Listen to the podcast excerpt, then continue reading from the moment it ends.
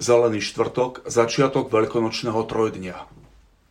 Pán Ježiš tú noc, keď bol zradený, vzal chlieb, vzdával vďaky, lámal ho a povedal Toto je moje telo, ktoré je pre vás.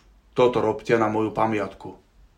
Podobne po večeri vzal kalich a hovoril Tento kalich je nová zmluva v mojej krvi.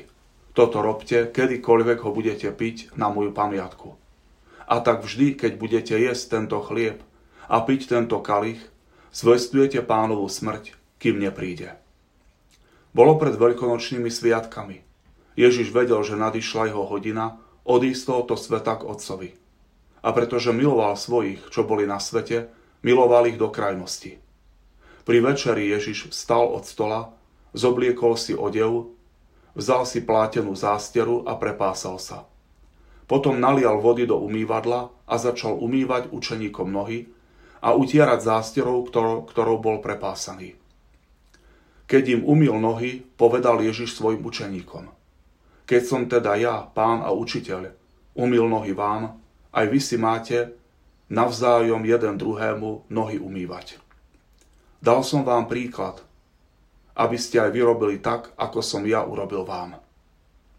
Ježiš povedal svojim učeníkom, kto ma miluje, bude zachovávať moje slova a môj otec ho bude milovať, prídeme k nemu a urobíme si u neho príbytok.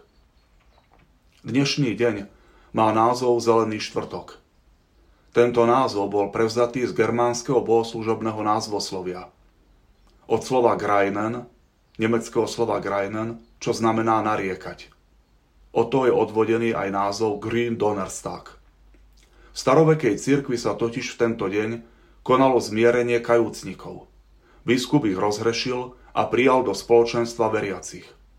Bol to deň zrušeného, ľútostivého, ale i radostného plaču, keď sa verejní hriešnici po dlhšom pokáni mohli zúčastniť na sviatostiach cirkvy. Latinský názov tohto dňa Dies Viridium znamená Deň zelených ratolestí a je tiež spojený s obradom zmierenia. Verejní hriešnici sa podobali suchým ratolestiam, ktoré sa dnes pokáním a rozhrešením zazelenali na strome cirkvy. Na niektorých miestach sa používalo pri omši rúcho zelenej farby.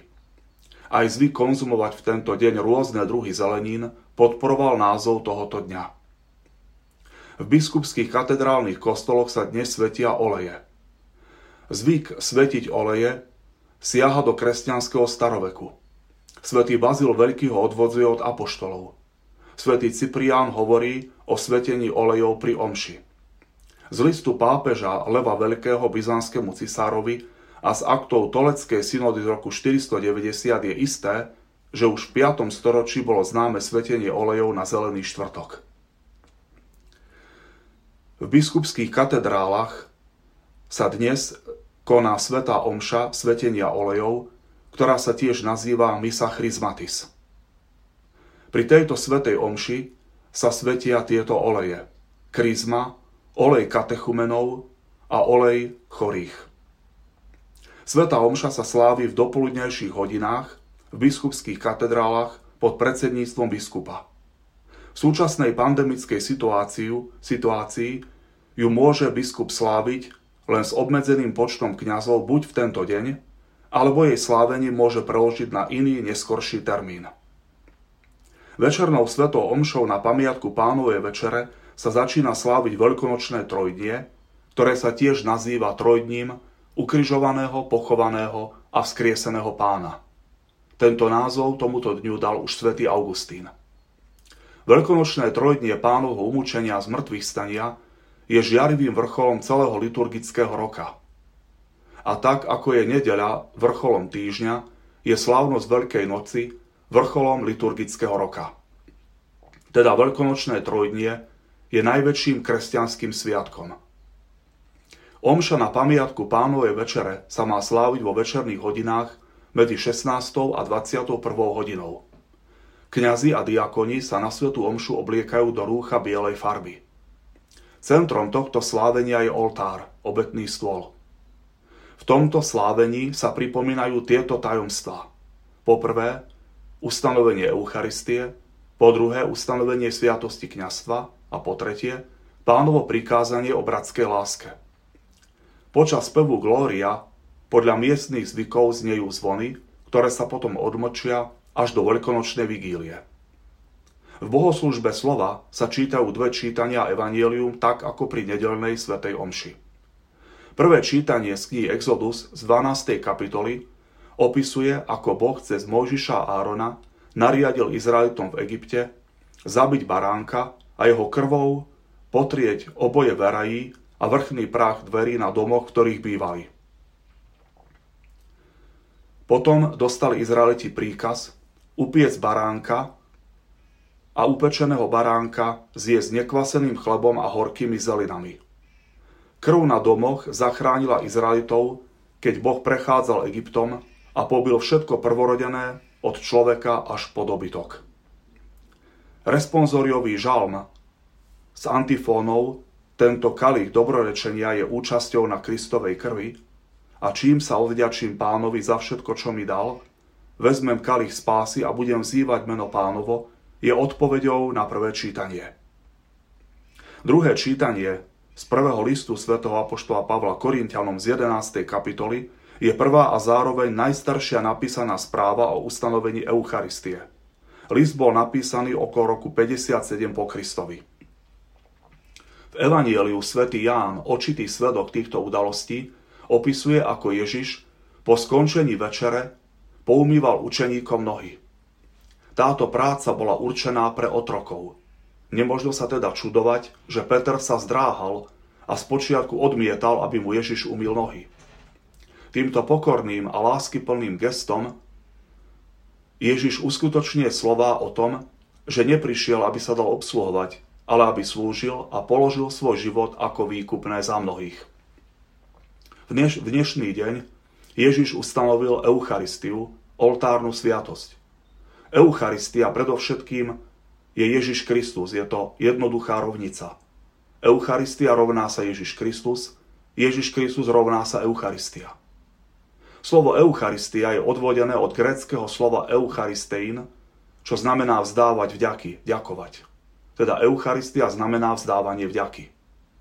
Dnes, aj keď mnohí z nás nebudú môcť byť prítomní v kostole na slávení, a budú sledovať svetú omšu len cez média, bez sviatostného príjmania, môžu príjmať duchovne. Nie je pravda, že duchovné sveté príjmanie nie je žiadne príjmanie, lebo Ježiš Kristus nie je väzňom Eucharistie, väzňom kostola ani bohostánku, že by mimo sviatosti oltárnej a priestoru kostola nemohol pôsobiť a prísť do nášho srdca. Ježiš vždy prichádza do nášho srdca, keď ho tam pozveme a túžime po ňom dokáže k nám prísť aj cez médiá a cez múry našich domov. Možno Boh dopustil, že už druhý rok budeme sláviť Veľkú noc mimo kostolov aj preto, aby sme si uvedomili nekonečnú cenu nášho vykúpenia, nekonečnú cenu Eucharistie a nespočetné množstvo milostí, ktoré nám Boh udeluje cez túto sviatosť. Nech dnešný deň je dňom nášho nadšeného vďaky vzdávania, nie len za dar Eucharistie, ale aj za dar sviatosti kňastva a za Ježišovo prikázanie o bratskej láske. Možno nastal čas, aby sme zmenili naše zmýšľanie. Prestali sa neustále na niečo stiažovať. Neustále lamentovať nad tým, ako sa máme zle a čo všetko nám chýba. A prestali brať Božie dary ako samozrejmosť a učili sa vďačnosti.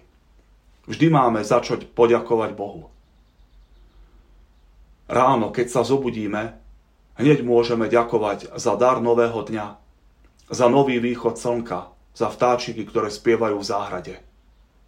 Ďakovať máme Bohu predovšetkým za duchovné dary. Krst, Eucharistiu, birmovanie, spoveď a vôbec za všetky sviatosti, ale aj za Božie slovo, modlitby, za církev, za pápeža, biskupov, kňazov, za vieru, nádej, lásku. Dôvodom pre vďačnosť sú iste aj prirodzené dary – náš pozemský život, zdravie, jedlo, oblečenie, bývanie, práca, vzdelanie, média, máme dnes mobily, tablety, počítače. Ale ďakovať máme samozrejme aj za ľudí, ktorí sú prítomní v našom živote. Za našich rodičov, detí, súrodencov, príbuzných, kolegov, známych, učiteľov, lekárov, zdravotníkov a tak ďalej. Je známe, že hodnotu daru si začíname naplno uvedomovať až vtedy, keď ho strácame. Hodnotu vody si človek dokáže uvedomiť až vtedy, keď praskne potrubie a ocitne sa týždeň bez vody. Podobne hodnotu elektríny si dokážeme uvedomiť až vtedy, keď je výpadok elektrického prúdu, je všade tma a nefungujú nám elektrospotrebiče. Podobne hodnotu zdravého žalúdka si dokážeme uvedomiť až vtedy, keď nemôžeme konzumovať všetky jedlá a nápoje a musíme držať prísnu dietu. Buďme Bohu vďační za všetky jeho dary, ktoré nám dennodenne dáva. Mária, eucharistická žena, ty si dokázala ďakovať Bohu každý deň za všetky jeho dary a svoju vďačnosť si vyjadrila najmä vo svojom chválospeve Magnifikát. Vyprosuj nám dar vďačnosti a pokory, aby sme dary od Boha nikdy nebrali ako samozrejmosť. Nauč nás vďačnosti najmä za dar Eucharistie, v ktorej je prítomný Tvoj syn, ako Boh aj ako človek. Nech ho s vierou a láskou príjmame. Nech sa mu z úctou klaniame. Nech ho ako Ty nadovšetko milujeme a raz sa s ním vo väčšnosti stretneme. Amen.